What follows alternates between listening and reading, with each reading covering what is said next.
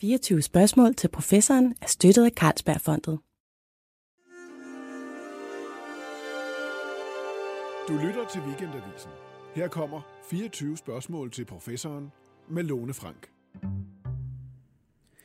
Jeg får nogle gange tilsendt ønsker til emner her i programmet, og det er jeg selvfølgelig glad for. Øh, et ønske, som er kommet flere gange for nylig, det er faktisk Alzheimers sygdom. Og det falder sammen med, at øh, sygdommen den optræder i en lindstrøm af romaner og film, der udkommer i øjeblikket. Og det er jo ikke mærkeligt, øh, at den her sygdom den trækker interesse. Ikke bare fordi vi jo alle sammen selv kan komme i berøring med den hos os selv eller som pårørende, men også fordi, at altså, Alzheimer's sygdom er jo en sygdom, der går lige til kernen af, hvad det egentlig er at være menneske, fordi den berører vores erindringer og vores bevidsthed. Hvis man nu har læst nogle af de her romaner og set filmene, men øh, gerne vil have noget forskning, så skal man lytte med i dag, hvor min gæst er en absolut veteran i feltet. Det er dig, Gunhild Valdemar. Velkommen. Tak. Du er jo klinisk professor i neurologi mm. ved Københavns Universitet mm. og leder af Nationalt Videnscenter for Demens. Du har også været med til at starte Alzheimer's foreningen, eller Alzheimerforeningen. Mm. Og du har i det hele taget været i det her felt i 32 år. Ja. og og øh, altså, langt hen ad vejen i de 32 år, tænker jeg, der må det have været lidt trist at være Alzheimer-forsker, fordi det er jo ikke, fordi der er sket store behandlingsgennembrud. Er det stadigvæk den stemning, vi står med, eller hvordan er stemningen lige nu? Nej, jeg synes bestemt stemningen er vendt øh, rigtig meget, særligt måske inden for de seneste, hvad skal vi sige, omkring fem år. Øh, vi ved nu meget mere om, hvad det er, der sker i hjernen, altså den mm. underliggende patologi. Vi ved mere om nye gener, som har en betydning for enten at beskytte eller øge risikoen. Vi ved noget om biomarkører, meget mere, også hvordan vi kan bruge dem til at stille diagnoser med. Og så har vi de første sådan spæde, lidt usikre håb om, at der er noget sygdomsmodificerende behandling, der er ret tæt på vej. Ja. Og det er jo faktisk første gang, man står med det. Ja. Og det kommer vi selvfølgelig mm. ind på. Jeg vil lige høre, før vi går i gang med at udfolde alt det her med, hvad er det mm. der sker i hjernen osv. Øhm, hvad var det, der fangede din oprindelige interesse? Altså, hvorfor går man ind i, i lige præcis sådan et felt her? Det var, fordi jeg var helt ung øh, forskningsassistent, øh, helt nyuddannet læge, og øh, skulle øh, lave en... Øh, en afhandling, kan man sige, mm. om øh, brugen af et bestemt øh, scannertype. Og øh, der mødte jeg så mennesker med demens, som kom ind, fordi de godt ville deltage i det her sammen med deres pårørende. Og jeg så, hvordan de øh, ikke havde nogen at henvende sig til. Ikke noget sted, de kunne komme. Ikke nogen, der mm. tog dem alvorligt, rigtigt som ja. en sygdom. Og jeg var måske den første, der interesserede mig for at spørge ind til nogle symptomer. Ja. Og det inspirerede mig rigtig meget til, at der måtte gøres noget. Samtidig var der jo i, i, i, i flere andre øh, steder i Europa øh, begyndt at opstå det, der hedder memory clinics, eller ja. Så der etablerede vi så den første i Danmark, der i 1995. Ja. Altså jeg husker også, når jeg husker min barndom, vi er tilbage mm. i 70'erne her, ikke? så havde jeg et par oldemøder, som man netop, mm. altså du ved, man sagde, de var gået i barndom. Mm. Altså de havde en eller anden form for demens. Og så røg man egentlig bare på et plejehjem, så skete der ikke mere. Mm. Sådan var det. Og det var ikke noget, man tænkte nærmere ja. over. Det var bare sådan noget, når man bliver gammel, ja. så går man i barndom. Men, men der, det er jo så selvfølgelig i og med, at vi bliver ældre og mm. ældre, og at der faktisk er ret mange med demens, øh, så bliver det et stort forskningsområde, fordi mm. det er hammer, hammer indgribende mm. og hammer, hammer dyrt. Men lad os lige tage det her med, med Alzheimer, fordi altså, det er vel hvad omkring halvdelen af alle demensramte, der faktisk har Alzheimer's sygdom. Ja, godt og vel halvdelen, ja. Og det svarer til, hvor mange øh, mennesker? Ja, men altså vi regner med, at øh, på verdensplan, der er der omkring 50 millioner mennesker, der har demens. Øh, og mange af dem har ikke fået stillet en mere præcis diagnose. Øh, og øh, det tal det kommer jo til at blive tredobbelt i 2050, tænker vi. Ja. Øh, I Danmark regner vi med, at vi har ca. 87.000 ældre mennesker med demens, og her, mm. derudover en 4.000 øh, med, øh, yngre, og, altså det vil sige ja. under 65, det er jo sådan en arbitrær ja. grænse. Men, ja. Og øh, det kommer til at blive fordoblet, måske hen mod 2050. Okay. Halvdelen af dem, så eller godt og vel halvdelen af dem, har så Alzheimer's sygdom, så hvad kan det blive omkring 50.000 eller Ja, ja. Så det er klart den største enkelte form for, ja, for demens. det er det. Øhm, lad os tage, hvad i alverden, øh, hvad skal man sige, et, et typisk altså forløb, øh, eller de forskellige typiske forløb, mm. der er for Alzheimer, ja. og, og, og hvad det er for nogle symptomer, man egentlig først får. Ja. Hvordan ser det ud, det billede? Jamen, det er nemlig rigtig, rigtig forskelligt, man kan sige. De fleste tænker måske mest på, på den her sygdom som noget, øh, meget ældre mennesker får.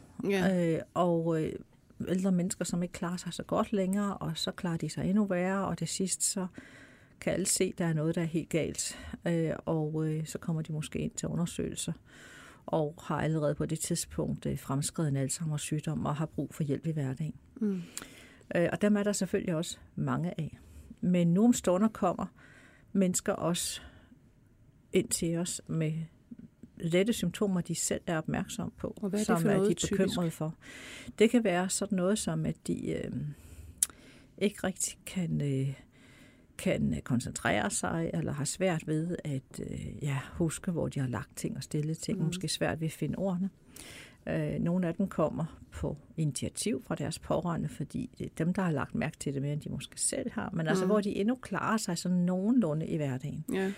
Og det er jo fordi, der er kommet større opmærksomhed på, at det er en god idé at blive undersøgt og få det tjekket nærmere, øh, hvad det kan være. For det behøver jo nemlig ikke at være Alzheimer's sygdom. Nej, fordi når man snakker om almindeligt, øh, hvad skal man sige, almindelig ældning og kognitiv mm. tilbagegang, som jo altså sker mm. jævnt for en 30-40 år, så er det jo netop sådan noget med, at og jeg kan da også gribe mig selv med øh, i, at specielt i stressede situationer, Ja. jamen, så går jeg rundt og, du ved, hvor er mine briller, eller jeg går ind ja. i et rum, jeg skulle noget, så glemmer Ja. jeg, hvad jeg skulle i det rum. Øh, min kæreste, han er mega angst for Ja. at få Alzheimer, eller Ja. være i gang med at få Alzheimer, Ja. fordi han nogle gange glemmer navne. Ja. Altså. Men, øh, men, men det er som regel inden for normalområdet, kan Ja. man sige. Ikke? Mm. Øh, men hvis det bliver meget værre, og det begynder at betyde noget for funktionsevnen i hverdagen, så, Mm. så skal man selvfølgelig være lidt mere bekymret. Ikke? Jo. Så ja, men, men, men der er jo altså også, vi skal passe på, at vi ikke forveksler det med det at blive ældre. Ja. Fordi det er heldigvis jo ikke alle ældre, der får det her. Faktisk Nej. er det sådan, at de fleste ældre ikke har nogen kognitive problemer. Altså, det er noget med, Heller ikke øh, dem over 80. Øh, det ja. er, de fleste har det jo ikke. Nej. Og det er vigtigt at huske på. Altså det vil sige, når du siger kognitive problemer, ja, det kan godt være, at de ikke husker så godt, mm. som da de var 40, men det er ikke noget, der er, Det er funktionsforstyrrende. Nej, nej. Nej. Men det er jo så... Det er jo så, Så der er jo også yngre, der kan få det. Ja. Og det vil sige, at det kan være folk, der er erhvervsaktive og har mm. et arbejde.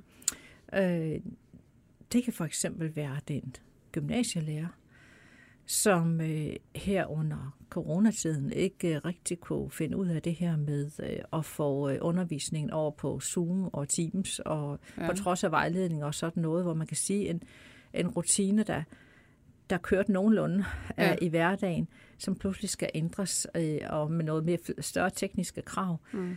afslører så, hvad, at der er noget, der er galt. Ikke? Ja. Øhm, og øh, ved nærmere eftertanke, så kan de pårørende måske hustruen også sige, jamen altså, det er ikke kun det, der var altså, og jeg har også lagt mærke til sådan og sådan. Ja. Ja. Øhm, og hvor en, et udredningsforløb så måske viser, at det, det faktisk er Alzheimer's sygdom, og vedkommende må sygemelde sig måske opgive sit arbejde. Dem er der altså også en del af. Ja. Men altså lad os lige tage det her med netop, hvordan man så overhovedet øh, diagnostiserer. Altså fordi Ja. der er jo ikke lige noget i dag, man Nej, kan måle Det er på. faktisk, Altså, altså, øh, altså hvis vi ser på den her, det her fremskridende tilfælde, den ældre person, der slet ikke kan klare sig mere, har brug for hjælp til alting i hverdagen, og som øh, og har- det som følge af en demenssygdom, der, Mm. der, er, der, kan, der er det relativt enkelt at stille sådan en diagnose. Jeg vil ikke sige, at folk på gaden kan stille diagnosen, mm. Men det er jo lige før, ikke? Altså, Ja. at, øh, at der vil vi selvfølgelig øh, måle på symptomerne, og vi vil lave en enkelt scanning af hjernen for at se, at der ikke skulle være noget alternativ forklaring. Øh, og øh, og øh, lave nogle forskellige interviews og sådan noget. Men derudover, så, øh, så, er det- så, er det, så er der ikke brug for mere, kan man sige. Nej. Men øh, den person, der kommer med nogle diskrete symptomer, øh, som måske lige så godt kunne være stress, eller måske mm. noget helt andet, måske en depression, måske øh, mm, en anden sygdom i hjernen, ja. øh, der kan det være mere kompliceret. Der har vi brug for flere undersøgelser. Men det er en kombination af, at vi øh, prøver at få et overblik over de symptomer, der er, altså det, man har besvær med. Øh, både det, man selv synes, man har besvær Ja. ja. med, men meget vigtigt, det, som andre også kan se, som man måske ikke selv lægger mærke til. Nej. Og så, øh, at vi, øh, og der har vi så forskellige hukommelsestest også til at bekræfte de her ting, kan man sige. Derudover så nogle forskellige biomarkørstudier. Ja, for hvad, hvad, hvad er det? Altså, hvis man, sige, hvis man kommer og har alle mulige altså, demenssymptomer, Ja. ikke? og man kan have forskellige billeder, ja. også øh, som Alzheimer ramt. Hvordan Ja. slår man fast, jamen du har Alzheimer, du har ikke vaskulær demens, ja. eller frontotemporal demens, eller hvad der Men det er jo der, hvor der er sket helt enormt Ja. ja. fremskridt. Da jeg startede i det her for rigtig mange år siden, der var det et fremskridt, at der i 1984 var kommet sådan nogle kriterier mm. Øh, for, hvornår det kunne være Alzheimer, og hvornår det ikke er Alzheimer. Og de kriterier, de var baseret på, at man ligesom havde gjort et arbejde for at udelukke andre årsager, og når man havde udelukket andre årsager, så var det nok Alzheimer. Mm. Men det var jo også lidt bekymrende at skulle sige til måske en, hvis vi nu tager den her 56-årige gymnasielærer, jeg nævnte før som et eksempel, Ja.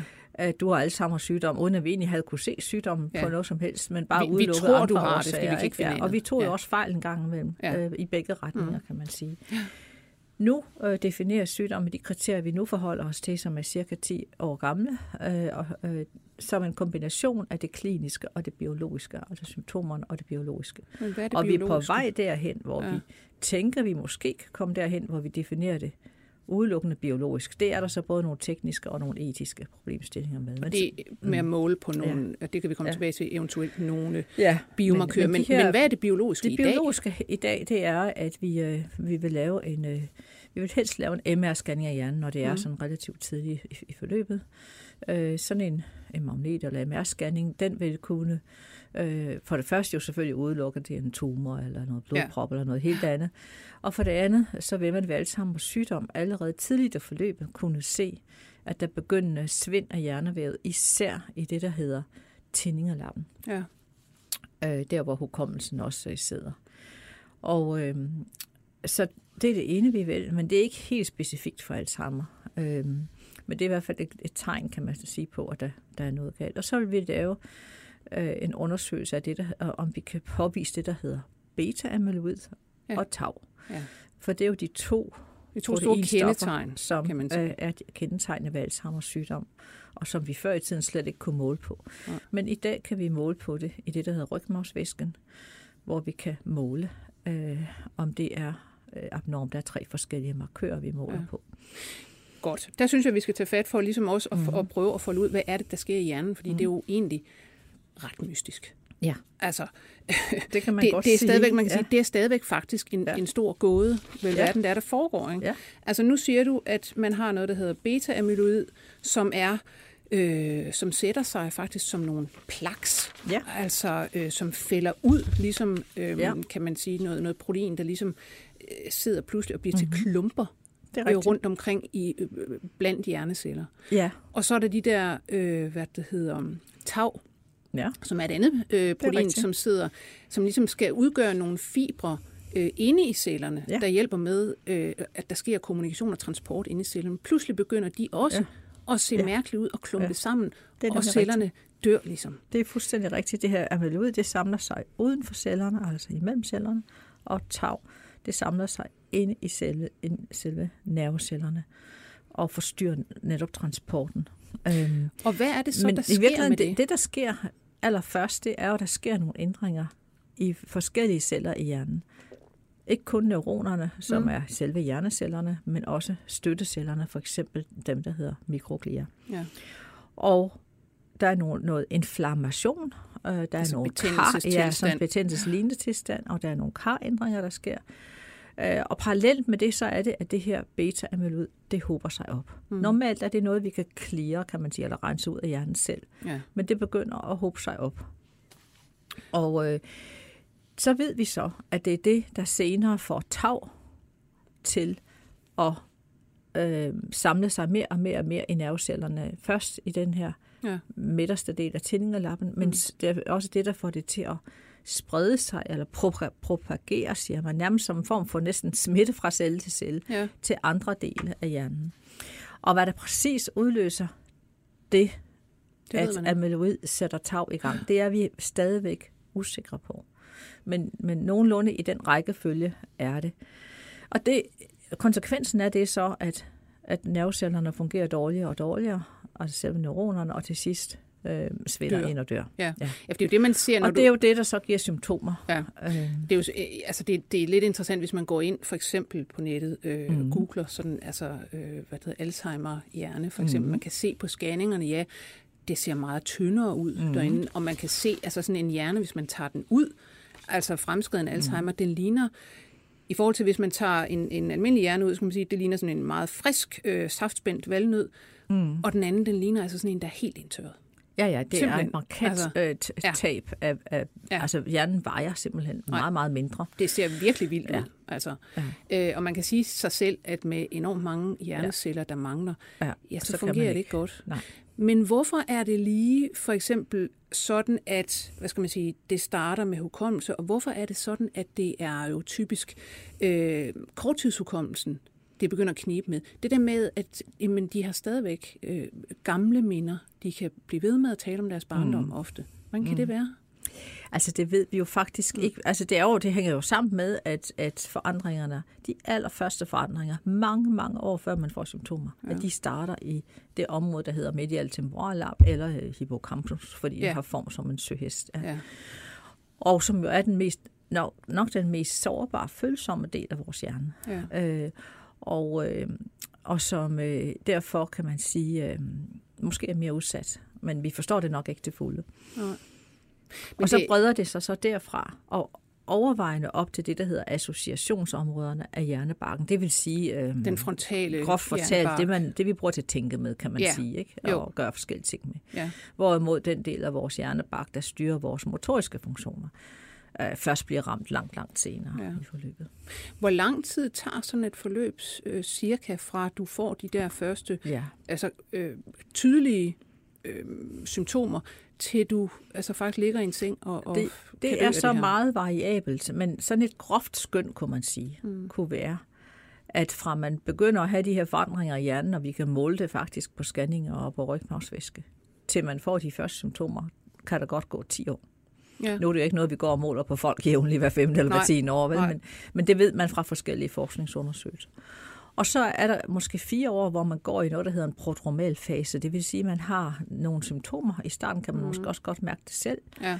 øh, som bliver mere og mere udtalt. Det er mest almindeligt er, at det er hukommelsen. Men der er faktisk også andre former for første symptomer, som er... Øh, at man har svært ved at øh, mobilisere navneord, når man taler at man har svært med hele, tiden, hele tiden at bruge omskrivninger ja. og, for at sige. Man ved godt, hvad man vil sige, man kan ligesom ikke få ordet frem. Ja. Øhm, og, og der findes også nogle andre mindre hyppige varianter, hvor man starter lidt mere med nogle personlighedsforandringer, der starter lidt mere med øh, nogle mere rumretningsforstyrrelser. Øh, så, men det er langt overvejende hukommelsen, der hos langt de fleste er det første symptom. Mm. Og så øh, vil man i den, altså, så på et tidspunkt, så opfylder man det, der hedder demenskriterien. Det betyder mm. egentlig bare, at symptomerne er så slemme, at det betyder noget for funktionen i hverdagen. Ja.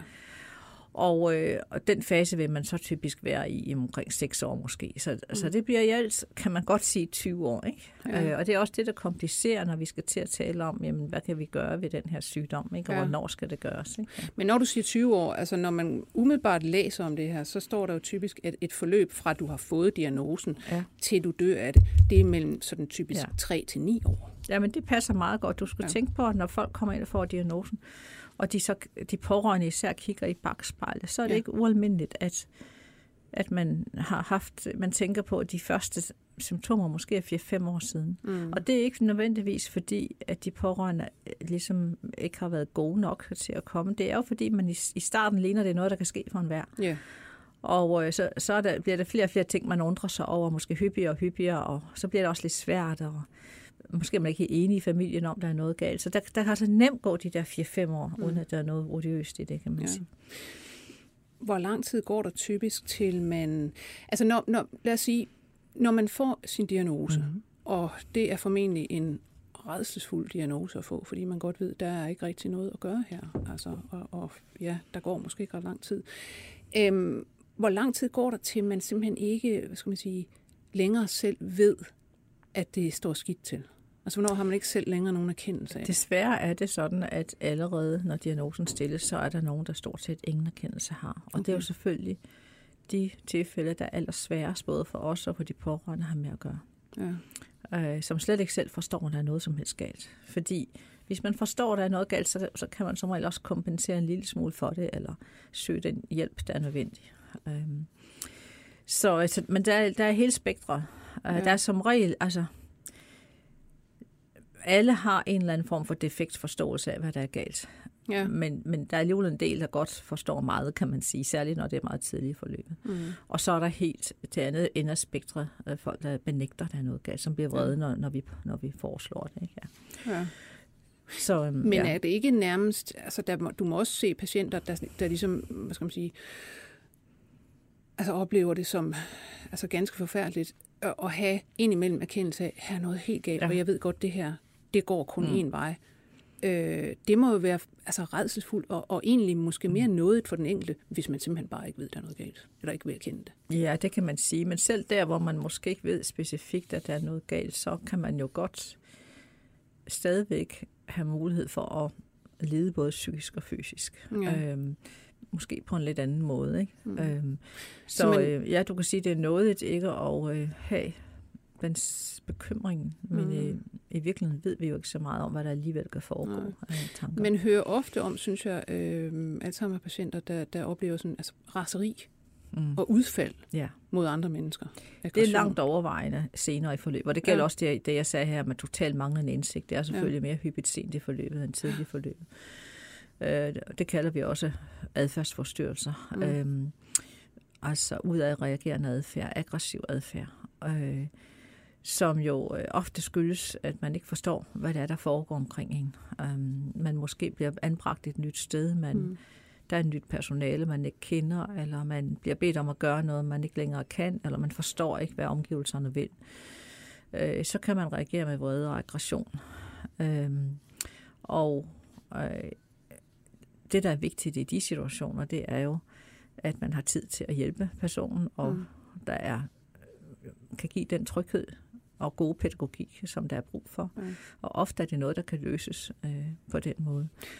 Men det synes jeg, vi skal prøve at, at gå til, fordi at umiddelbart, så er det jo en sygdom, man siger, ja, altså der er jo ikke rigtig, der er jo ikke rigtig noget at gøre. Der er jo ikke nogen medicin, der kan gøre noget ved den her sygdom.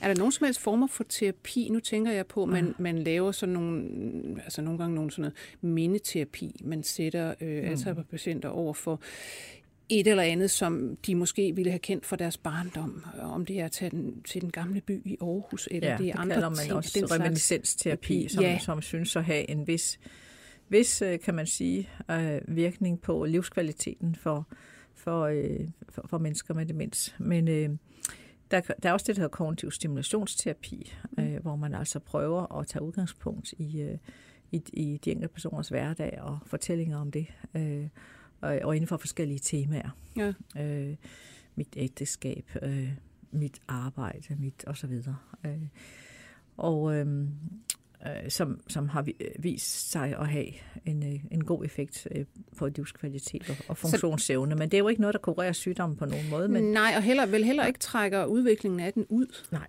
Nej. det gør det ikke. Så det er egentlig det at få livskvalitet, ja. det er for, at de ikke har det ja. for Det er, det er i hvert fald vores største formål, det er at henvise personen til til de aktiviteter, der nu er i vedkommens lokalområde af den mm. her art, som både sikrer den hjælp, der måske er brug for hjemmet, og, ja. og nogle aktiviteter, måske endda noget træning. Øh, fysisk træning er, mm. er også godt. Vi har selv lavet et større forskningsprojekt for ja. nogle år siden, hvor vi øh, øh, havde fysioterapeuter til at træne intensivt. Øh, altså muskeltræning simpelthen? Ja, konditionstræning. konditionstræning. Ja. Øh, og, øh, og sammenlignet med en gruppe, som, som ikke blev tilbudt det, det samme, hvor vi kunne vise, at det bedrede de, øh, de psykiske symptomer, mm. øh, og i den undergruppe, der passede hvad kan man sige, træningen perfekt, som faktisk var ret mange, omkring 80 procent eller sådan noget, også øh, de kognitive symptomer. Ja. Øhm, før vi går til det her med øh, i virkeligheden forebyggelse, fordi det er jo mm. nok så interessant øh, for mm. os alle sammen. Hvor genetisk bestemt er en sygdom som Alzheimer? Altså vi ved fra tvillingestudier, at, øh, at det er omkring 60-80 procent, der bestemmes af generne. Ja. Så det er jo ret meget. Det er en høj arvelighed. Det er en høj arvelighed. Det er ligesom og vi har, og det er også noget af det, vi ved meget mere om nu, end, end bare for få år siden. Ja. Vi ved, øh, hvad det, øh, vi kender mange af de gener, øh, som har en betydning. Mm. Øh, det er først og fremmest det, der hedder apolipoprotein E-genet, øh, som hvis man har en bestemt version af den, noget der hedder epsilon 4, øh, en eller to kopier af det her epsilon 4, så har man enten en 4 eller 8 gange øget risiko for at få Alzheimer's sygdom. Ja.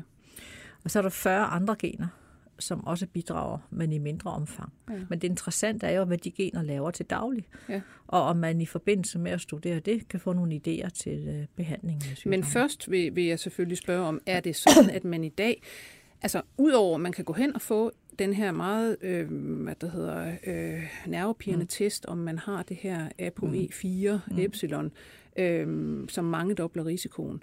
Men kan man også, altså kan enhver som jeg, der faktisk har, har fået den test og ved, at jeg har ikke den der, kan jeg så få en, en mere udbredt test, der kan fortælle mig, jamen, altså min risiko, hvad er den i virkeligheden, altså hvis vi tester mange gener? Altså, der er jo de her internationale centre, hvor du kan sende en, øh, en øh, spytskrabbeprøve Ja. til, øh, hvor du kan få din profil for risiko for. Det er jo ikke noget, vi generelt anbefaler, og Nej. jeg synes personligt ikke, man kan bruge det til noget. Øh, det vi anbefaler, det er, at man bliver undersøgt, når man har nogle symptomer, man er bekymret for. Og jeg skal lige sige, at, at det, jeg ser omkring 60-80 procent er genetisk, det gælder jo for den, de fleste Alzheimer-patienter, men der er jo nogle ganske få familier, heldigvis sjældne, Ja. hvor sygdommen løber i familien, altså en egentlig arvelig sygdom, Ja. hvor 50 procent i gennemsnit i hver generation får sygdom. Fordi det er Typisk simpelthen bare meget et gen, der skal føres videre. debut, og helt så, ned til 30-årsalderen måske, Ja. ja. med debut. Ja. Og hvor man jo typisk har fået sine børn, måske inden man opdager, at man får sygdom, og så har et allerede videreført det til, oh, ja, Ja. til, til, øhm, til Ja. børn. Ja. Men det er jo så sådan en, nogle familier, jeg Ja. går ud fra, som får som bliver tilbudt i virkeligheden øh, ja. Ja. fostervandsprøver for at se, De bliver øh, tilbudt giver de genetisk, det her gen de videre? bliver tilbudt genetisk rådgivning. Ja. Og øh, ja, det kan også det kan være i forbindelse med graviditet, men jo helst før man påtænker graviditet, kan man sige. Ja. Øhm, men, men som du siger, altså de her gener, nu kender man 40 Ja. cirka, og det er jo, som sige, der er formentlig flere involveret i den her risiko. Ja. Altså det er bare mm. nogle af dem, man kan Ja. sige, man kan sige, mm. man kan måle en, mm. en forskel, når man laver de her Ja. store befolkningsundersøgelser. Men der er formentlig ja. mange flere involveret. Ja, men de 40, de er talt på en undersøgelse, der er involveret 200.000, så det er Ja. efterhånden, øh, altså, vi er nok der omkring, det, det er den, det antal gener, der betyder noget. Ja, men, men kan man se noget som helst, hvad skal man sige, tema for, hvad de her gener gør? Eller er det nogen, der opfører ja. Ja. sig helt forskelligt i helt forskellige sammenhænge? Ja, de er kroppen? forskellige, men altså, de, øh, de, øh, de har som regel noget at gøre med øh, enten med metaboliseringen af beta-amyloid, Altså noget omsætningen med, af det her ja, protein. noget med, det kan være noget med neuroinflammation, eller med, med immunres, vores immunrespons. Ja. Det, det kan typisk være, være det, som de er involveret i, på forskellige vis selvfølgelig. Mm.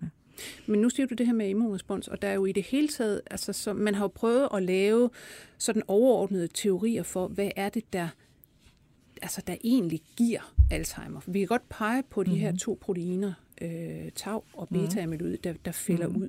Men som du også sagde, altså hele kaskaden med, hvad er det, der starter det hele, mm-hmm. og hvorfor bliver det så til Alzheimer? Fordi der er også nogle mennesker, man kan måle på, jamen de har meget amyloid eller tau, men de får ikke Alzheimer. Så hvad er hele billedet? Og der er man begyndt vel mere og mere at tale om netop inflammationsprocesser. Ja. Altså at der er en eller anden form for øh, betændelsestilstand, Nå, noget med immunsystemet, ja, Ja. som gør, at, At det hele bliver miljøet... værre hos, ja. konsekvensen bliver værre hos nogen end hos Mm. andre. Men vi har jo også kendskab til nogle gener, som beskytter. De er godt nok held, Ja. desværre ret sjældne, men for eksempel Ja. ja. sjælden islandsk øh, APP-mutation, Ja. øh, som øh, medfører, at man har to-tre gange lavere risiko for at få Alzheimer's sygdom. Ja. Og måske dobbelt så høj mulighed eller chance for at fylde 100 år uden at have nogen som helst hukommelsesproblemer. Ja. Og hvis man kan finde lidt mere ud af, hvordan de gener så virker, øh, så var der måske også der en clue til, til nye former for behandling.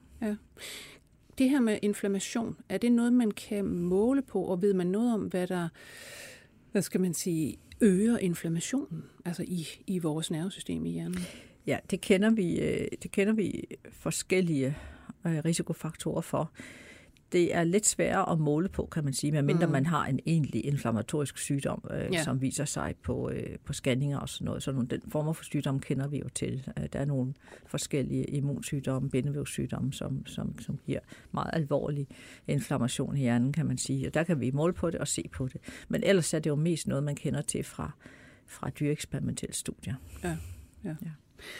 Lad os kigge på det her med, så længe man faktisk ikke ved mere, end man gør, hvad, hvad ved man så om forebyggelse? Fordi mm. der ved man jo egentlig, i hvert fald statistisk, en hel del. Ja. Altså, man kan, der findes sådan en Lancet-kommission. Nemlig, Det her ja. tidsskrift er simpelthen nedsat en kommission under ledelse af Jill Livingston. Det er rigtigt. Øh, eller Gil Livingston mm. hedder han. Og øh, de kommer sådan jævnligt, og senest i, i 2020, med øh, nogle rapporter om, hvad ved vi egentlig, og hvad ved vi specielt ja. om forebyggende faktorer. Og der er der her i den sidste, faktisk, der plejer at være ni faktorer, man siger, det er øh, hvad det hedder, øh, beskyttende i forhold til, eller det er risikofaktorer mm. i forhold til Alzheimer. Nu er der så tre mere. Mm. Øhm, og de her til sammen 12 risikofaktorer, siger de, kan faktisk i mange lande forklare 40 procent af Ja. tilfældene. Det vil Og sige, at sige- 40 procent kunne egentlig undgås. Ja. Og det er også rigtigt. Det er jo det, det er potentialet, men vi skal altså også huske, at det kun er et potentiale. Ja. Fordi når man ser på, hvad det så er for nogle faktorer, ja. øh, så øh, er der nogen, kan man sige, som er bestemt tidligt i livet, det er, i hvor høj en uddannelse vi har. Der synes Ja. at være en vis sammenhæng med risikoen for... ja. for øh, Lav få- uddannelse er en risikofaktor. Ja, faktisk. og høj uddannelse beskytter lidt mere, og også hvor meget man i hele taget bruger sin hjerne. Og det er jo det her Ja. begreb med kognitiv reserve, kan man sige. Og det kan sagtens være, at der er et potentiale der. Der er dog aldrig nogen, der har vist, og det vil man nok heller ikke kunne vise for traditionel, hvad kan man sige, forskningsdesign, at, at, øh, at man øh, øh, får mindre Alzheimer af og, og får længere uddannelser. Nej, men det man skal jo sige, Ja. at det her er selvfølgelig ikke nødvendigvis sådan, altså kausale Nej, sammenhæng, men nemlig. det er statistiske Ja. sammenhænge. Jeg kan Ja. prøve at, gå igennem dem. Altså, lav uddannelse er en risikofaktor. Ja. Øh, forhøjet blodtryk er en risikofaktor. Dårlig hørelse. Ja. Man skal sørge for at få, faktisk få et høreapparat, som ikke kan Ja. høre, fordi ellers så er det altså øh, en risikofaktor. Selvfølgelig rygning. Den er altid en risikofaktor. Så er der overvægt, depression. Ja. Det er jo ikke så godt, synes jeg selv. Så er der fysisk inaktivitet, diabetes og lav øh, grad af social kontakt. er rigtigt. Og så er der så også, øh, i forhold til hvad vi lige har Mm. mm. lavet en udsendelse om her, øh, hvor man jo siger, at, at et moderat Mm. mm. eller lavt alkoholforbrug, det er faktisk glimrende for kognitionen, men et forhøjet, altså et excessivt Mm. alkoholforbrug, Ja. det er faktisk skadeligt, en risikofaktor. Ja. Og så er der øh, hvad det hedder, luftforurening, og så er der nok så vigtigt, øh, hvad det hedder, øh, traumatiske øh, hvad det hedder, øh, hovedlesioner, simpelthen. Ja. Altså, og det kan være stød til hovedet af forskellige slags, øh, og hovedskader osv. osv. Ja. Alt det her til sammen, det giver altså øh, ja, de her risikofaktorer, Ja. ja. som man som individ vel kan forsøge at forholde sig til at gøre noget Ja, ved. og det synes jeg bestemt også, man skal, for mm. det er jo den bedste viden, vi har i dag. Ja. Øh, og hovedskader, det kan man i hvert fald gøre noget selv for at forebygge øh, cykelhjelm for eksempel, og øh, ja, øh, måske undgå at deltage i meget hårde sportsgrene. Det er jo meget veldokumenteret, både blandt bokser og, og mm. også blandt fodboldspillere, hvad der har været meget øh, omtalt. Noget ikke? interessant med Øh, hensyn til fodboldspillere, det er øh, det her meget berømte engelske eller britiske landshold i 1966, der vandt World Cup. Mm. Af dem, der er der en enorm høj procentdel, der i dag har Alzheimer. Præcis. Fordi regner man med, de der bolde, dengang de spillede Ja. ja. med, de var enormt tunge. Ja.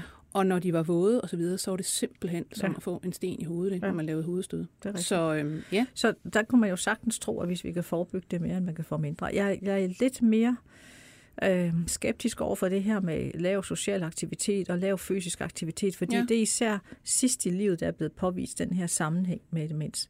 Og der, der kan man altså nemt komme til at blande det sammen med, at det også kan være nogle af de første tegn på, at man allerede har sygdommen. mm. Så der altså er, at, at det faktisk ikke er en risikofaktor, men det første symptom, man har målt på i stedet for. ja.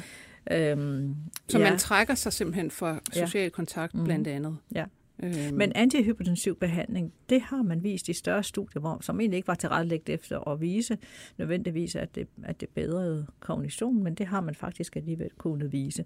Så, der, der så er at sænke blodtrykket, hvis det er for højt, det er virkelig en god idé. Ja, det er en, det er en rigtig god idé.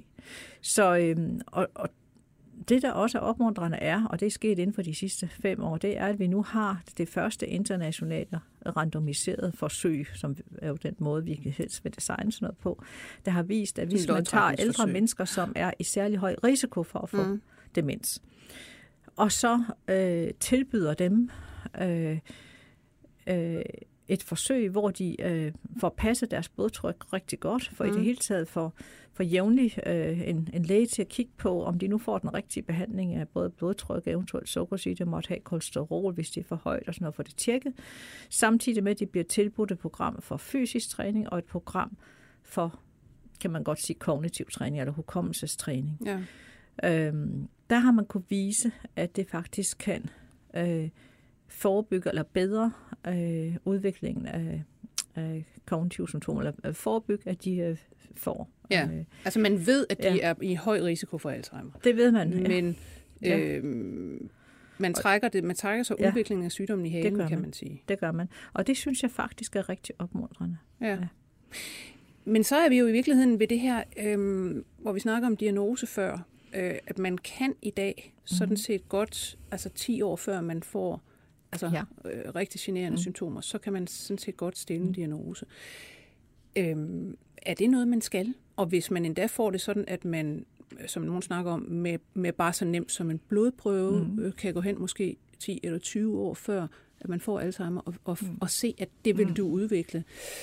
Hvordan forholder ja. Ja. man sig egentlig til det, når der endnu Det ikke er rigtig er både noget at gøre? teknisk og etisk rigtig, rigtig svært. Man Ja. kan jo måske sammenligne det lidt med det her med for højt blodtryk og for højt kolesterol. Mm. Det er jo ikke nogen af os, der kan mærke, vi har, Nej. som, som regel. Vel? Nej. Altså, det er noget, vi får opdaget måske ved en tilfældighed, eller fordi vi får tjekket det. Og så finder vi ud af, at det er for højt, og så tager vi noget behandling. Når vi tager den her behandling, så kan vi heller ikke mærke, at det hjælper vel. Men vi ved bare, At det gør det. at øh, det forebygger, at vi ude i fremtiden får en alvorlig, Ja. ja. akut begivenhed, som for eksempel blodprop i hjernen, blodprop i hjertet, ja. øh, eller hvad det nu kan være. Mm. Øhm, så, og, så man kan sige, det er jo en måde at behandle en biologisk sygdom på, som slet ikke er klinisk på det tidspunkt, hvor man starter behandlingen. Og tilsvarende her kommer vi ud der nu, hvor vi skal til at definere Alzheimer biologisk. Jamen, du har det her oppe i hjernen. Vi har også Mhm. nogle slags PET-scanning, hvor man tydeligt kan se det, Ja. at man har det her miljø i hjernen. Øh, der er måske ikke nogen symptomer. Øh, og øh, hvad så? Ja. Øh, Vil du vide det, eller vil du ikke vide det? Ja, vil du vide det, eller vil du ikke vide det? Ja. Og øh, vi har jo ikke nogen behandling i dag. Nej. Så, så min, min klare holdning er, at det, øh, vi skal ikke gå rundt. Det vil også være enormt dyrt. Ja. og skrine hele befolkningen for, om de har det eller ikke har det. Mm. Men der, hvor vi nogle gange kommer i nogle etiske vanskeligheder, det er jo også folk, der faktisk har nogle lette symptomer. Ja. Og øh, hvor vi så siger til den, ja, altså, det kan godt være, det her kunne måske være Alzheimer i den første fase. Det kan også være, at det ikke Ja. ja. er det. Vi kan ikke sige det uden at måle på det her rygmarvsvæske, eller måle på den her scanning. Ja. Er du interesseret i det? Ja. Øhm, fordi det Men har hvad- ikke nogen behandlingsmæssig Hvad konsekvens. svarer folk så? Altså. Det er der faktisk nogen, der gerne vil. Men jeg Ja. ja. synes også, de skal have muligheden for at sige nej. Ja. Så de ikke pludselig bliver fanget i et måske... Øh, de kan jo risikere, eller være heldige at have 10 år med Ja. ja. uændret funktion, kan man sige, som jeg var inde på før, ikke? at der kan godt gå 10 år fra forandringen starter i hvert fald, og til man begynder at få symptomer. Ja. Ja. Og de 10 år skal måske ikke være be- be- Man kan også sige, man kan også sige omvendt. Altså det, det er selvfølgelig det er meget deprimerende at få beskeden, Ja. men det giver, også, det giver dig også mulighed for at øh, foretage nogle dispositioner ja. Ja. med dit liv. Det kan for eksempel være, at du siger til dig selv, jamen ved du hvad, jeg siger mit job op, nu tager ja. Jeg på, på rundrejse, ja. jeg har måske 10 år tilbage, før ja. Jeg sådan bliver rigtig syg. Jeg Og gider det er ikke nemlig sådan og fuldstændig sådan. rigtigt. Altså, Sådan vil det være nogen, der tænker, og derfor skal man også have muligheden for Ja. at blive testet for det og tjekket for det. Og der er også nogen, hvor det ko- kommer hurtigere, symptomerne, end Ja. ja. hos andre, og så øh, er det rart at være forberedt. Jeg synes lige i, i sammenhæng med det her, vi snakker om med, med den her test, øh, og skal man, skal man tage den, skal man ikke, og øh, hvor, hvor etisk, mm. øh, hvad skal man mm. sige, prekært er det. Jeg kan huske, der for mange år siden øh, blev lavet et stort, meget stort studie i, i Boston, mm. hvor man jo netop kiggede på familier, der havde den her ApoE4, mm. som virkelig øgede risikoen, Ja. øh, mange doblede risikoen. Mm. Ikke? Hvor man i, i de her familier, øh, børn til folk, der havde Mm. øh, den her variant og havde fået Alzheimer, øh, der tilbød man, øh, hvad det hedder, eller der havde man en gruppe, hvor man tilbød folk at få den her test og få det at vide. Ja. Altså, er det også noget, jeg med mm-hmm. høj sandsynlighed får, eller ikke? Og en gruppe, hvor man ikke gjorde det, som mm-hmm. altså, de måtte jo så, så leve. Ja. med, med usikkerheden. Ikke? Og der viste det sig faktisk, fordi man fulgte mm. dem over flere år, mm. viste man i starten, ja, så blev den gruppe, der fik beskeden, du har faktisk arvet den her øh, variant, de blev vældig deprimeret. men, og deres livskvalitet gik selvfølgelig ned momentant. Men gik man så ud til et halvt år, så var de allerede op på, kan man mm. sige, altså deres ja. forhenværende niveau ja. af livstilfredshed, mm. lykke, ja. hvad man vil kalde det. Gik man længere ud, så begyndte de faktisk at sige efter et år, to år, mm. jeg er meget glad for, at jeg valgte at få ja. den her test, ja. fordi jeg har foretaget nogle valg i mit liv. Ja. Jeg, jeg kan tænke på en anden måde. Ja. Så de undgik den der usikkerhed og var faktisk ja. meget glade for ja. det. Det kan man jo lige tænke over, når man tænker, uh nej, ja. det er etisk meget prekært, det skal ja. man sandelig ikke tilbyde folk. Jeg synes bestemt, man skal tilbyde det, men jeg synes også, at der hører en rådgivning med. Og ja. i dag taler vi faktisk om begrebet biomarkør rådgivning herindefra. Ligesom vi kender til genetisk rådgivning, før man får testet, om man har den samme alvorlige aflige hjernesygdom, som ja. ens mor eller far har haft, og måske er død af. Ja. Før man får testet det, så får man en, en, en rådgivning. Det ja. skal man faktisk have tilbydes. Ja. Og, og tilsvarende synes jeg også her, at man skal mm. tilbydes en ja. rådgivning. Her til sidst, så synes jeg, vi skal, vi skal slutte på en, øh, en, en forsigtig, mm-hmm. positiv note, i og med, øh, at der faktisk nu er godkendt det første stof i USA forløbet ikke herhjemme. Det første stof eller øh, medicament, som man faktisk mener kan bedre mm-hmm. Alzheimer-symptomer. Ja. Øh, og, og det er jo som sagt altså noget helt andet, end man før har set. Det er så et stof, der hedder aducanumab, eller aduhelm. Ja. Øh, og, og det er jo sådan et, et, øh, et antistof, ja. simpelthen. Øh, og, og det har en lidt underlig godkendelseshistorie ja. i USA. Prøv lige at for, forklare, hvad det går ud på. Ja, men det bliver, bliver godkendt her øh, for ganske få måneder siden af de amerikanske lægemiddelmyndigheder. Øh, efter det først var blevet afvist i november måned sidste år. Hmm. Øh, men nu fik de lov, øh, firmaet bag, og indsendte det til det, der hedder en accelerated uh, track, eller accelerated approval. Uh, og det gør man, når man uh, der er noget behandling på vej til sygdomme, hvor der absolut ikke er noget, er noget tilbud i forvejen. Ja. Vi kender det for eksempel, at man bruger sådan en fast track til, mm. til øh, sjældne cancerformer, for eksempel, ja. øhm, til, hos børn og andre ting. Men det har ikke mm. været brugt før her. Ja. Og, og der er der så heller ikke de samme krav til dokumentation af virkningen, kan man sige. Så man ved faktisk øh, reelt ikke, om det jo, virker? Jo, det vi ved hvordan? er, at det faktisk er i stand til at nedsætte mængden af amyloid i hjernen. Det tror jeg nok, man må sige, at det er øh, dokumenteret. Ja. Øh, og det kan man jo netop måle øh, ved de her PET-scanninger, mm. eller ved det her rygmavsvæske, eller faktisk begge dele. Men det er simpelthen et, et antistof mod det er, det er et, et monoklonalt antistof, som det hedder, mm. øh, som er udviklet, som sætter sig på beta-amyloid og sådan set renser hjernen, for at sige det på en Eller så, måde. så er der jo netop ja. nogle immunceller, der ja. går i gang med, hov, nu skal vi spise det. der det bare er udfordring, det er, at det jo sådan set aldrig nogensinde vist, at, mm. At det hjælper os at få amyloid ud af hjernen. Måske ja. når vi først har så meget amyloid og symptomer, så er det for sent. Ja. Og i hvert fald har de ikke kunne vise, det er i hvert fald meget omdiskuteret, om de overhovedet har vist, at der, de hjælper på symptomerne, men alligevel fået lov at få det mm. godkendt. Og skal man lige sige, at det koster 56.000 dollars ja. per år at behandle ja. Om det bliver godkendt i Europa, det ved vi slet ikke endnu. Ja. Øh, men det selvfølgelig har givet et forsigtigt optimist, optimisme øh, om, at vi har, at vi er på en, en, en vej, der måske er farbar her. Jeg tænker selv, at øh, det måske skal gives tidligere i forløbet, mm. end man har gjort i de forsøg, hvor man har vist den her effekt. Ja. Så hvis det skal hjælpe noget mm. at rense amyloid ud af ja. hjernen, så skal det måske gives endnu før, at man har manifest, kan ja. man sige, øh, sygdom. Så i virkeligheden det bedste at gøre var måske faktisk at begynde at afprøve det ret tidligt øh, måske, i nogle ja. forløb, ja. Frem for at rulle det ud ja. til en hel masse mennesker ja. til 56.000 ja. dollars om året. Ja. Ja. Også fordi det er jo ikke enkelt at give. Det skal gives som noget infusion i årene ja. øh, med jævne mellemrum, og man skal også følge op med nogle MR-scanninger i hjernen, fordi der er nogen, der får nogle bivirkninger i form af noget ja. det med hjernen. Det, det betyder ikke det helt store, hvis bare man, man øh, finder ud af det. Mm. Men, øh, men det vil sige, det er omkostningstungt selvfølgelig. Til aller, aller sidst. Som sagt, så har du været med i 32 år. Mm. Hvis du kigger på, hvordan forskningen foregår i dag, mm. hvad hastigheden går med, hvad der er i pipeline rundt omkring, tror du så, at situationen for Alzheimer-patienter er drastisk forbedret om endnu 32 år? Ja, det tror jeg bestemt. Mm. Altså, jeg tror bestemt, at det vil lykkes os, om det så er 5 eller 10 eller 32, som du siger hårdt til, at, at behandle Alzheimer's sygdom så effektivt, at man for eksempel ikke behøver at komme på plejehjem på grund af den sygdom. For det er jo den hyppigste årsag til, at, at man er nødt til at være på et plejehjem. Eller måske forebygge den helt. Eller måske forebygge det, ja. Tusind tak, fordi du kom, Gunhild Valdømmer. Jeg skal sige, at du er klinisk professor i neurologi ved Københavns Universitet og leder af National Videnscenter for Demens, hvor man selvfølgelig kan gå ind og læse meget mere. Jeg skal også sige, at vi var produceret af Cecilie Blomqvist. Jeg hedder Lone Frank. På genhør. 24 spørgsmål til professoren er støttet af Carlsbergfondet.